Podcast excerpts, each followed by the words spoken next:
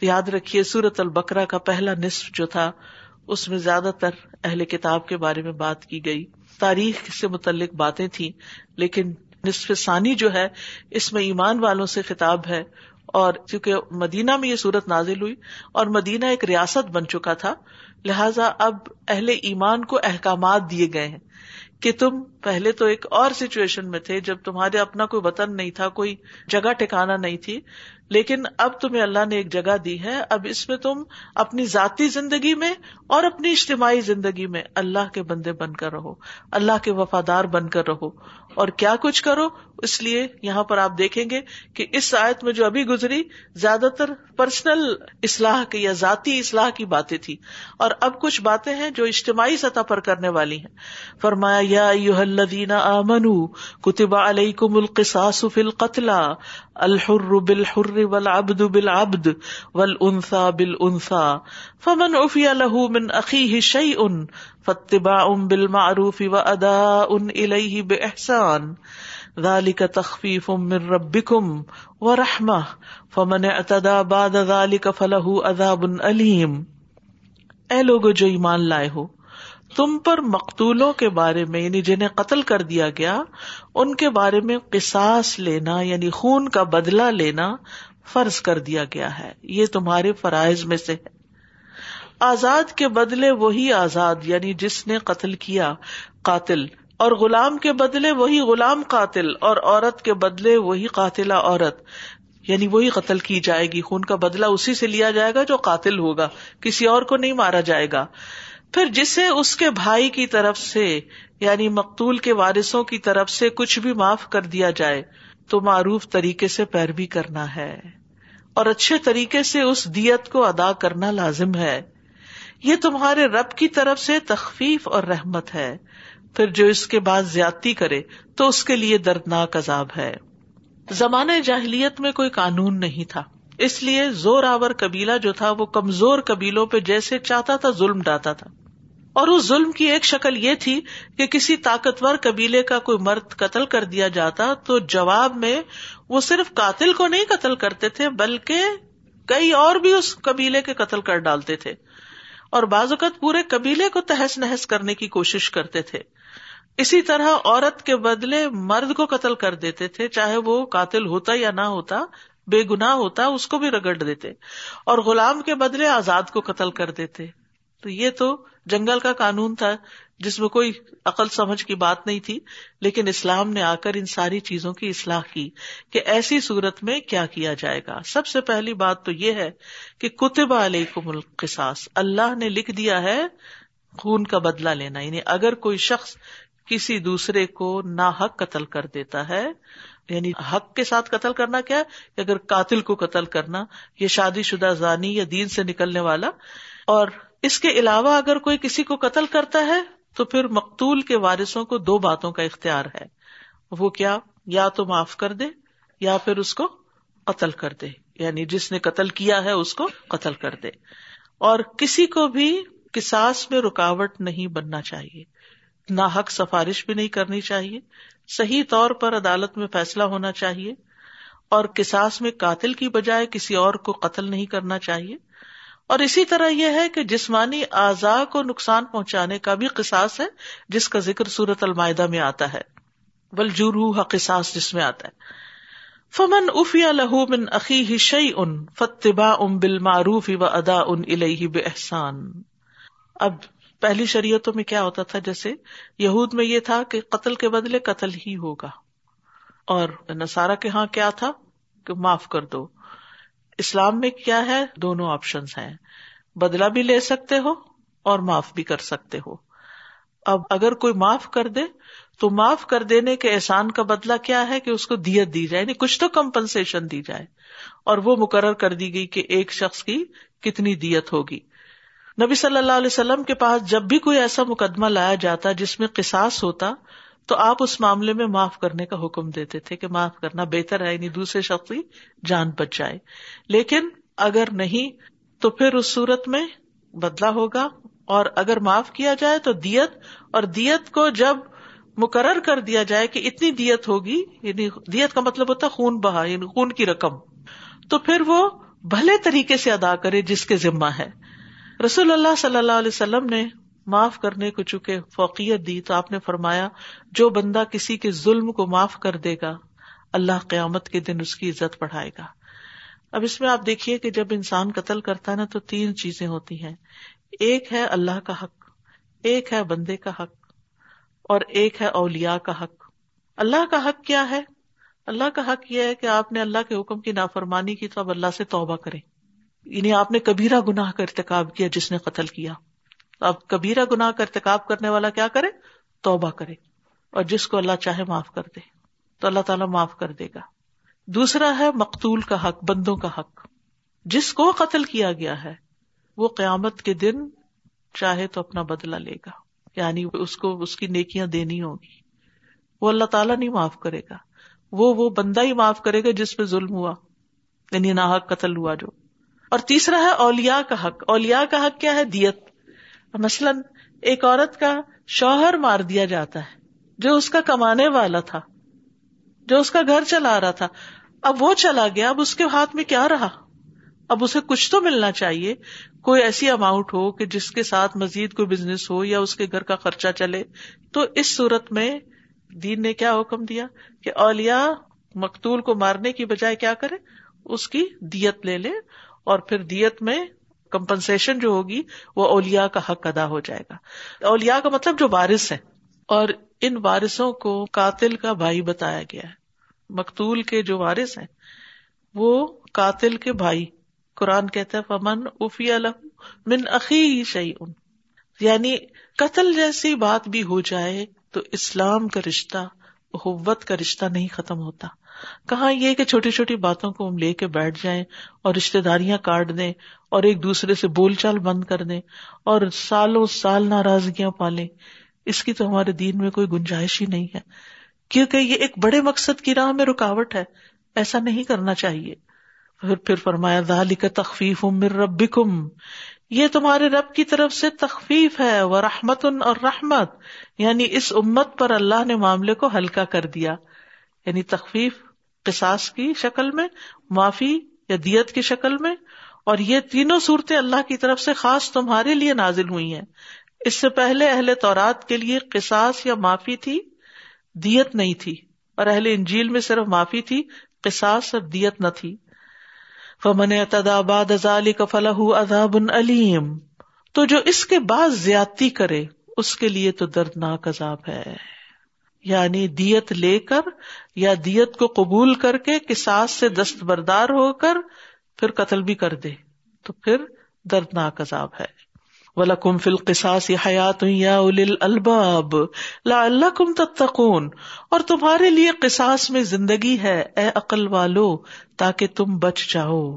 یعنی اللہ تعالیٰ نے بدلہ لینے کا حکم کیوں دیا اور یہ سارا قانون کیوں دیا؟ یہ اس لیے دیا کہ اگر کسی بھی قاتل کو یہ بات سمجھ میں آ گئی کہ میں اس کے بدلے قتل کیا جا سکتا ہوں تو پھر وہ قتل نہیں کرے گا۔ اس طرح اگر چند لوگوں کو سزا مل جاتی ہے، تو پھر آئندہ سے قتل کا دروازہ بند ہو جاتا ہے یا کم از کم بہت کم قتل ہوگا۔ ورنہ اگر قاتل چھٹے پھرے، تو وہ ایک دفعہ قتل کرنے کے بعد وہ ہو سکتا ہے دوسرا اور تیسرا اور چوتھا ایک سلسلہ شروع کر دیں قتل کرنے کا۔ کیونکہ شر میں بھی لوگوں کو مزہ آنے لگتا ہے۔ یعنی حرام کام کر کے جب پکڑ نہیں ہوتی کوئی پٹائی نہیں ہوتی تو پھر وہ پہلے سے بھی زیادہ بدماشی پہ اتر آتا ہے۔ تو اس لیے قاتل کو بدلے میں قتل کر کے تم کیا کرو گے؟ مزید لوگوں کی جانے بچاؤ گے۔ حیاتن، زندگی ہے اس میں۔ یا الباب، اے عقل والو، کیونکہ بظاہر تو یہ لگتا ہے نا اچھا ایک مرنے والا تو مر گیا، اب دوسرے کو کیوں مارے؟ نہیں مارنا چاہیے۔ تو لیکن اگر چھوڑ دیں گے تو اس سے مزید اور بھی مریں گے۔ پھر فرمایا، کتب علیکم اذا حضر احدکم الموت ان ترک خیرا الوصیت للوالدین والاقربین والاقربین بالمعروف حقا علی المتقین. تم پر فرض کیا گیا ہے کہ جب تم میں سے کسی کو موت آنے لگے، تو اگر وہ کچھ مال چھوڑے، تو والدین اور رشتے داروں کے لیے معروف طریقے سے وسیعت کر جائے۔ یہ حق ہے متقی لوگوں پر۔ یاد رکھیے حدیث میں آتا ہے کہ وارث کے حق میں وسیعت کا حکم منسوخ ہے۔ اس لیے بہت سے علماء کی رائے یہ ہے کہ یہ آیت منسوخ ہے۔ آیت وراثت اس کو منسوخ کرتی ہے۔ غیر وارث کے لیے وسیعت کا حکم باقی ہے۔ یعنی ایسے رشتے دار جن کو ورثے میں سے حصہ نہیں ملنے والا، ان کے حق میں وسیعت کر دی جائے۔ اور وسیعت کی زیادہ سے زیادہ حد بھی مقرر کر دی گئی اور وہ کیا ہے؟ ون تھرڈ اور پھر وسیعت اللہ کی طرف سے صدقہ ہے۔ رسول اللہ صلی اللہ علیہ وسلم نے فرمایا، بے شک اللہ نے تم پر یہ صدقہ کیا ہے کہ وفات کے وقت تمہیں تہائی مال میں وسیعت کا حق دے دیا ہے تاکہ تمہارے نیک مال میں اضافہ ہو جائے۔ یعنی مرنے کے بعد اگر کسی کو تمہارا مال دیا جائے گا تو کیا ہوگا؟ وہ بھی تمہارے لیے باعث ثواب ہوگا۔ لیکن یاد رکھیے، کل مال کی وسیعت نہیں کی جا سکتی۔ مصب بن سعد اپنے والد سے روایت کرتے ہیں، وہ کہتے ہیں کہ نبی صلی اللہ علیہ وسلم نے میری عیادت کی تو میں نے کہا، میں اپنے سارے مال کی وسیعت کر دوں، تو آپ نے فرمایا نہیں۔ پھر آپ دیکھیے کہ بعض لوگ سمجھتے ہیں، یہ ہمارا اپنا مال تو ہے، اتنی محنت سے کمایا ہے، تو اس میں ہماری مرضی نہیں چلے گی۔ نہیں، اپنی مرضی نہیں چلے گی۔ یہ اللہ نے دیا ہے تمہیں۔ یہ مال کیا ہے؟ اللہ کا فضل ہے۔ لہذا اللہ کی مرضی کے مطابق استعمال کرنا۔ اور اللہ سبحانہ تعالیٰ نے جو حکم دیا نا، وہ بہت حکمتوں پر مبنی ہے کہ وہ تمہیں جس طرح تقسیم کرنے کو کہتا ہے، اگر کسی چیز سے روکتا ہے تو اس میں بھی تمہارا ہی بلا ہے۔ اور اگر کسی چیز کو کرنے کا حکم دیتا ہے تو اس میں بھی تمہارا ہی فائدہ ہے۔ یعنی اس میں کیا حکمت ہے کہ تمہیں روکا جا رہا ہے کہ ون تھرڈ سے زیادہ نہیں کرنا۔ اور پھر وسیعت زندگی میں ہوتی ہے، لیکن وہ مال مرنے کے بعد دیا جا سکتا ہے، زندگی میں نہیں دے سکتے آپ۔ مثلاً آپ یہ کہیں کہ میں نے ون تھرڈ کی وسیعت کی، بہتر ہے میں ون تھرڈ میں اپنے ہاتھ سے دے نہیں، ایسا نہیں کر سکتے۔ یا کوئی کہے، وہ میرے باپ نے میرے کزن کے لیے یہ وسیعت کی تھی، تو لہٰذا وہ نکال دیں۔ ایسا نہیں، وہ جب مرے گا تو تبھی ہوگا۔ اور ون تھرڈ سے زیادہ کرنا جو ہے وہ ثواب میں نہیں، گناہ میں شامل ہو کوئی یہ نہیں کہہ سکتا، میرے مرنے کے بعد میرا سارا مال اتنا فلاں اتنا فلاں اتنا فلاں۔ یہ غلط ہے۔ یہ نافرمانی ہے۔ یہ اللہ کے حکم کی خلاف ورزی ہے۔ صرف ون تھرڈ اور ون تھرڈ کو بھی آپ نے فرمایا تھا، یہ وسول کثیر یہ بھی زیادہ ہے۔ اس لیے ابن عباس کہا کرتے تھے کہ ون ففتھ کرو تو زیادہ بہتر ہے۔ اور باقی بارشوں کو ہی جائے، کیونکہ اللہ نے ان کا حق رکھا ہے۔ اب رہا یہ سوال کہ جو علماء یہ کہتے ہیں کہ یہ آج منسوخ نہیں ہے تو وہ کیا کہتے ہیں؟ وہ یہ کہتے ہیں کہ بعض صورتیں ایسی ہوتی ہیں کہ جس میں یعنی والدین یا والدین کے والدین جو ہیں، ان کو ورثہ نہیں مل پاتا تو ایسی صورت میں ان کے لیے وسیعت کی جا سکتی۔ اسی طرح مثلاً آپ کی خالہ جو ہے الخالہ تو کل ام خالہ نے آپ کو پالا ہے اور ساری زندگی اس نے آپ کے لیے تکلیف اٹھائی ہے۔ اور آپ کی ماں تو پیدائش کے وقت فوت ہو گئی تھی، جو اصلی ماں تھی۔ تو اب یہ خالہ جو ہے وہ ایک طرح سے کس کے اس میں آ گئی؟ ماں کے برابر آ گئی، ٹھیک ہے؟ اسی طرح بعض اوقات ستیلے والدین ہوتے ہیں۔ تو اس صورت میں یہ ہے کہ پھر آپ ان کے لیے وسیعت کریں گے۔ اسی طرح یہاں پر صرف والدین کی بات نہیں ہو رہی ول اقربین کی بات بھی ہو رہی ہے۔ تو اس لیے آیت کو ٹوٹلی منسوخ کیسے کر سکتے ہیں؟ ول اقربین رشتے دار بھی۔ رشتے داروں میں جیسے آپ کے کزنس ہیں، آپ کی خلائیں ہیں پپیاں ہیں، یا اور اس طرح کے کہ جو اس وقت آپ کو معلوم ہے کہ آپ کے وارث نہیں بنتے، کیونکہ آپ کے وہ وارث موجود ہیں جن کی موجودگی میں کچھ اور لوگوں کی طرف نہیں جا سکتا مال۔ اس کا یہ مطلب نہیں کہ صرف انہی کے حق میں آپ وسیعت کریں گے اس کے علاوہ بھی نیکی کے، خیر کے، صدقہ جاریہ کے کاموں میں آپ وسیعت کر سکتے ہیں کہ میرے مرنے کے بعد یہ فلاں ادارے کو یہ پیسہ دے دیا جائے، لیکن ون تھرڈ سے زیادہ نہیں ٹوٹل اماؤنٹ میں سے۔ آپ یہ نہیں کہہ سکتے، میرے بچوں کے پاس بہت کچھ ہے۔ آپ اپنی زندگی میں اگر کچھ کرنا چاہتے ہیں تو اپنے ہاتھ سے دے دیں، جتنا بھی کرنا چاہتے ہیں، لیکن اس کے پیچھے بھی یہ نیت نہیں ہونی چاہیے تاکہ وارثوں کو کچھ نہ ملے۔ یہ نہیں ہونا چاہیے، کیونکہ اس سے منع کیا گیا ہے۔ کہ انسان کسی پر ظلم کرے، کسی کا حق مارے، ٹھیک ہے؟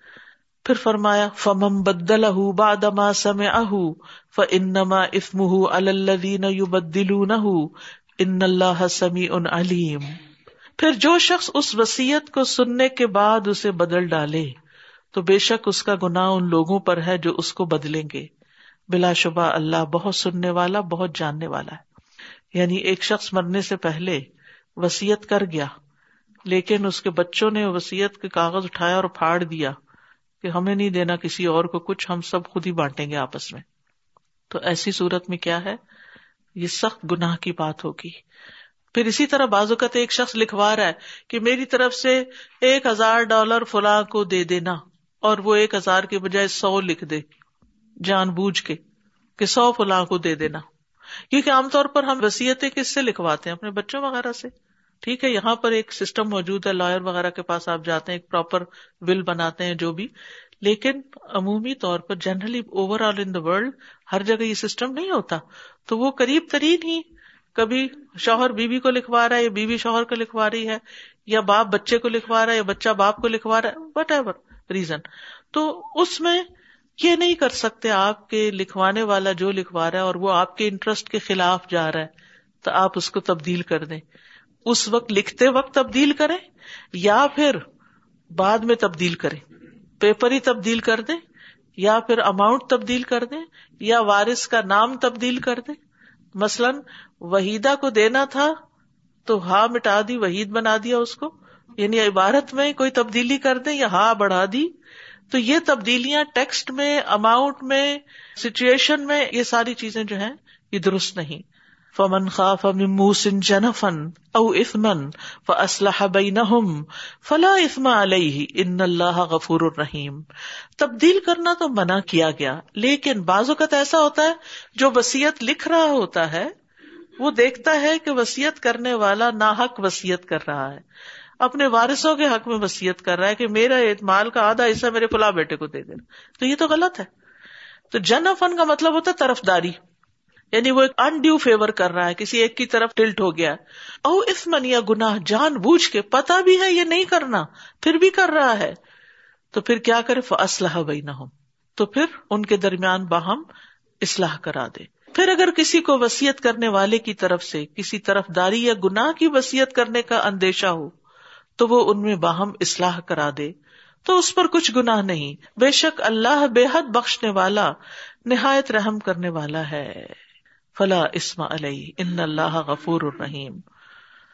تو یہاں پر خاص طور پر ایک تہائی مال سے زیادہ کی وسیعت کو تبدیل کیا جائے گا۔ مثلاً اگر کوئی کر کے فوت بھی ہو چکا ہے، تو اب کیا ہوگا؟ سب بارشوں کو اکٹھا کیا جائے گا اور بتایا جائے گا کہ یہ جو وسیعت کی گئی تھی، یہ غلط تھی۔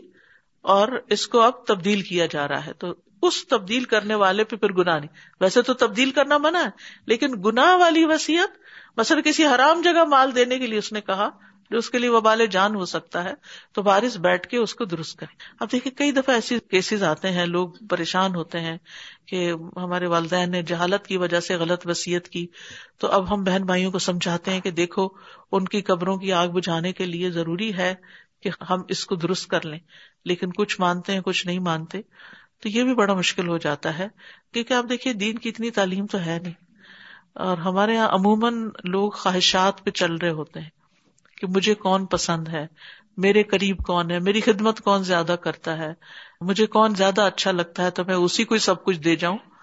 حالانکہ اللہ تعالیٰ فرماتے ہیں آبا کم و ابنا کم لا تدرون ائم اقرب الکم نفا تمہارے والدین ہوں یا تمہاری الادے ہوں، تمہیں نہیں معلوم کہ تمہیں فائدہ پہنچانے میں کون زیادہ بہتر ہے۔ تمہیں کس سے زیادہ فائدہ پہنچے کون تمہارے لیے صدقہ جاریہ بنے گا کس کو دینا تمہارے لیے زیادہ ثواب کا باعث بنے گا کہ وہ مال کو اور اچھی جگہ خرچ کرے کیونکہ آپ دیکھیے نیک اولاد ہوگی تو نیک جگہ خرچ کرے گی تو وہ بھی ثواب ہوگا لیکن اگر ناخلف لوگ ہیں تو وہ اس سے اور زیادہ غلط حرام کام کریں گے حرام جگہوں پہ لگائیں گے تو وہ وبال ہی بنے گا تو ایسی صورت میں انسان کو وسیعت کو اگر وہ غلط ہے تو تبدیل کرنا چاہیے عمران بن حسین کہتے ہیں کہ ایک آدمی نے اپنی موت کے وقت چھ غلاموں کو آزاد کیا، موت سے پہلے۔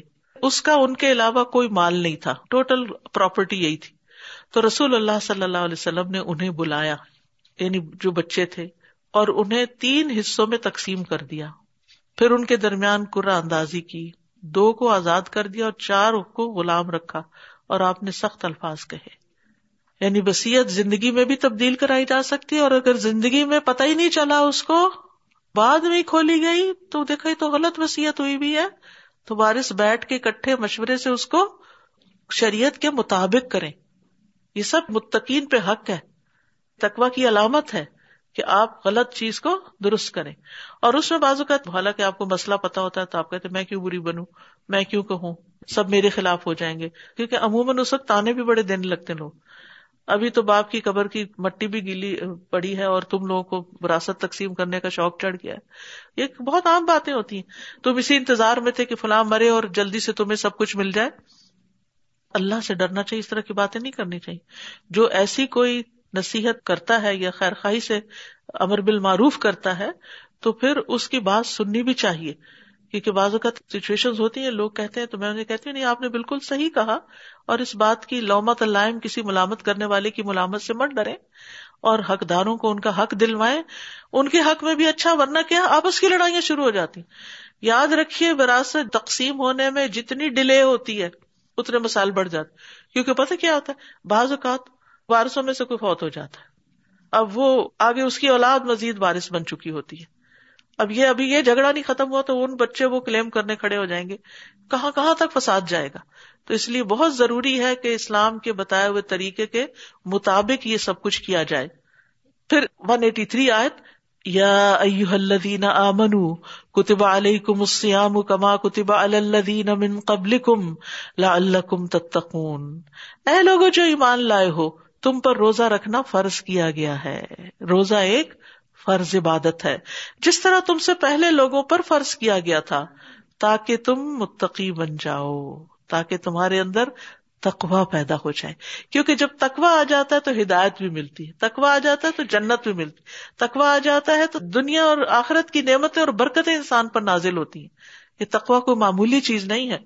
ولو ان اہل القرا آ منو و اگر بستیوں والے ایمان لاتے اور تقوا اختیار کرتے تو اپنے پاؤں کے نیچے سے بھی کھاتے اور اوپر سے بھی یعنی بہت رحمتیں اور برکتیں ان میں نازل ہوتی۔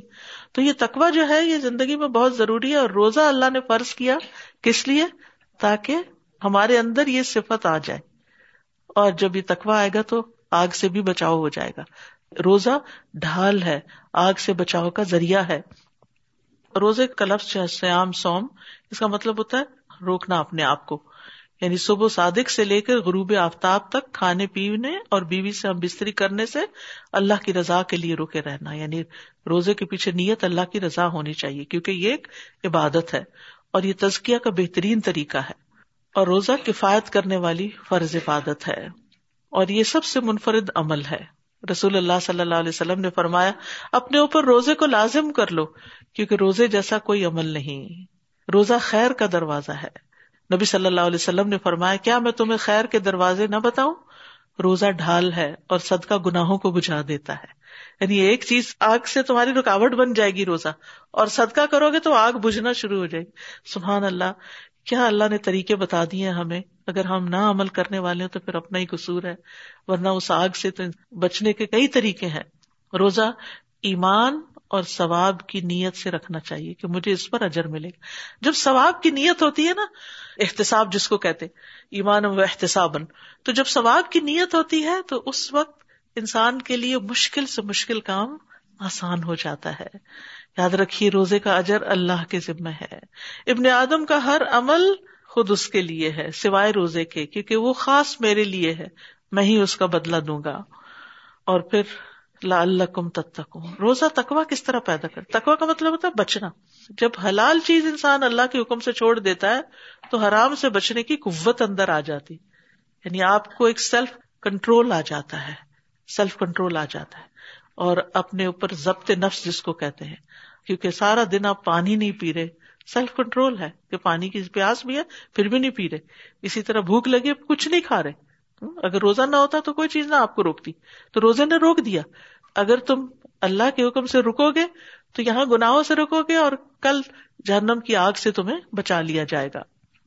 پھر فرمایا ایام معدودات، فمن کان منکم مریدا او علی سفر فعدت من ایام اخر وعلى الذين يطيقونه فدية طعام مسكين فمن تطوع خيرا فهو خير له وان تصوموا خير لكم ان كنتم تعلمون گنتی کے چند دن ہیں۔ پھر جو کوئی تم میں سے بیمار ہو یا سفر پر ہو، تو دوسرے دنوں سے تعداد پوری کر لے۔ اور جو لوگ مشکل سے روزہ رکھنے کی طاقت رکھتے ہوں، وہ ایک مسکین کا کھانا فدیا دے دیں۔ بس جو کوئی خوشی سے نیکی کرے تو وہ اسی کے لیے بہتر ہے۔ اور یہ کہ تم روزہ رکھو، یہ تمہارے حق میں بہتر ہے اگر تم علم رکھتے ہو۔ تو اس آیت میں ایک بات تو یہ بتائی گئی کہ چند دن ہے صبر سے کام لو اور روزے پورے کر لو۔ لیکن اگر کوئی رکاوٹ آ جائے، جیسے بیماری بیماری ایک رکاوٹ ہے روزہ رکھنے میں، یا سفر، کہ اس میں مشقت ہوتی ہے انسان کو، تو پھر کیا کرے؟ روزوں کی گنتی پوری کرے۔ اگر انتیس کا رمضان تھا، تو انتیس روزے رمضان کے بعد پورے کر لے، گنتی پوری کرے۔ تیس تھا تو تیس پورے کرے عربی مہینے نہ اکتیس کے ہوتے ہیں، نہ اٹھائیس کے ہوتے ہیں، یا انتیس کے ہوتے ہیں یا تیس کے ہوتے ہیں۔ تو جو بھی جس ملک میں آپ رہتے ہو، وہاں جتنے دن کے روزے بنے، اتنے روزے بعد میں بیماری اور سفر کی وجہ سے جو چھٹ گئے، ان کو پورا کر لیں۔ لیکن یاد رکھیے، کم بیماری میں روزہ نہیں چھوڑنا چاہیے، جیسے کوئی زکام ہو گیا، یا ہلکا پھل کی تھکاوٹ ہو گئی، سر درد ہو گیا اب آپ کہ میں تو بیمار ہوں، روزہ چھوڑ رہی ہوں، نہیں۔ اسی طرح ایک تیسری صورت بھی ہے۔ اور وہ ہے دائمی بیماری۔ ایسی دائمی بیماری کہ جس میں ٹھیک ہونے کے کوئی چانسز ہی نہیں۔ اور روزہ رکھنے میں سخت مشقت ہے۔ تو ایسی صورت میں کیا کریں گے؟ فدیا دے دیں گے۔ اسی لیے وہ الدین یوتیق نہ فدیت تعام مسکین ابن عباس نے اس کو یوتب وقو نہ پڑھا ہے، جس کا مطلب ہے تکلیف اٹھا کے روزہ رکھتے ہیں۔ جو لوگ بہت تکلیف سے روزہ رکھتے ہیں پھر وہ کیا کریں؟ روزہ چھوڑ دیں اور ایک مسکین کا کھانا، ایک وجپا ایک میل جو اس کو کہتے ہیں۔ کھانے سے مراد صرف نہیں کہ چند کھجورے دے دو، نہیں، ایک میل جس میں روٹی، چاول جو بھی آپ کھاتے ہیں، وہ آپ اس کو سالن کے ساتھ یا جس طرح بھی، وہ آپ اس کو دیں۔ یعنی ہر روزے کے بدلے۔ اور بہتر یہی ہے کہ فوڈ ہی دی جائے، لیکن اگر وہ نہ ہو تو کسی مسکین کو تیس روزوں کے کٹھے پیسے بھی دیے جا سکتے ہیں۔ وہ ہر روز ایک ایک کھا لے اور وہ پھر اس کی مرضی، وہ کھانا کھائے یا کچھ اور کرے۔ آپ نے کھانا دینا ہے یا کھانے کے اندازے کے پیسے۔ اور پھر فرمایا کہ جو خوشی سے نیکی کرے، فمن تتوا خیرن فہوا خیر اللہ۔ تو ہمیں کیا کرنا چاہیے؟ نیکی کا کام؟ مشکل بھی ہو تو خوشی سے کرنے چاہیے۔ اور پھر صرف فرض روزے نہیں ادا کرنے چاہیے، نفل روزے بھی رکھنے چاہیے۔ اور پھر صرف ایک مسکین کو کھانا ہی نہیں ضروری دینا، ایک کو تو لازم ہے دینا۔ ایک وقت کا ایک مسکین کو کھانا، آپ دو وقت کا بھی دے سکتے ہیں۔ آپ زیادہ مسکینوں کا بھی دے سکتے ہیں۔ ہم تو اسی کی گنتی میں پڑے رہتے ہیں۔ ایک وقت کا دیں یا دو کا دیں، تھوڑا دیں یا زیادہ دیں، ناشتے کا دیں یا ڈنر دیں یا گوشت ہونا چاہیے کہ نہیں ہونا چاہیے، اتنی تحقیقات کرتے ہیں۔ حالانکہ کیا ہے، ایک کھانا کہا گیا نا، ایک کھانا جو ایک وقت میں اگر تم جو بھی کھاتے ہو ایوریج انسان کو پتا ہی ہوتا ہے کہ کتنا ہر روز ہم کھا رہے ہیں۔ تو اسی کے مطابق آپ دے دو یا کسی مسکین کو کھانے میں شریک کر لو، اس کو ساتھ بٹھا کے کھلا دو، یا پھر یہ کہ اس کے گھر پہنچا دو، پکا ہوا پہنچا دو، یا کچا پہنچا دو، جیسے بھی ہو۔ لیکن یہ ہے کہ چھوٹی چھوٹی باتوں سے روزہ چھوڑو مت، چھوٹے چھوٹے ازر سامنے رکھتے۔ کیونکہ وہ ان تسوم خیر اللہ یہ کہ روزہ رکھو، یہی زیادہ اچھا یعنی یہ ساری رخصتیں اور فدیا اور یہ ساری یعنی آلٹرنیٹ تمہیں دے دیے گئے۔ لیکن پھر بھی اصل پسندیدہ چیز کیا ہے؟ روزہ رکھنا۔ ان کن تم تالم اگر تمہیں علم ہو جائے کہ روزے کا فائدہ کتنا ہے، تو پھر تم کبھی بھی اس کو چھوڑنا نہ چاہو اور چھوڑنے کے بہانے نہ ڈھونڈو۔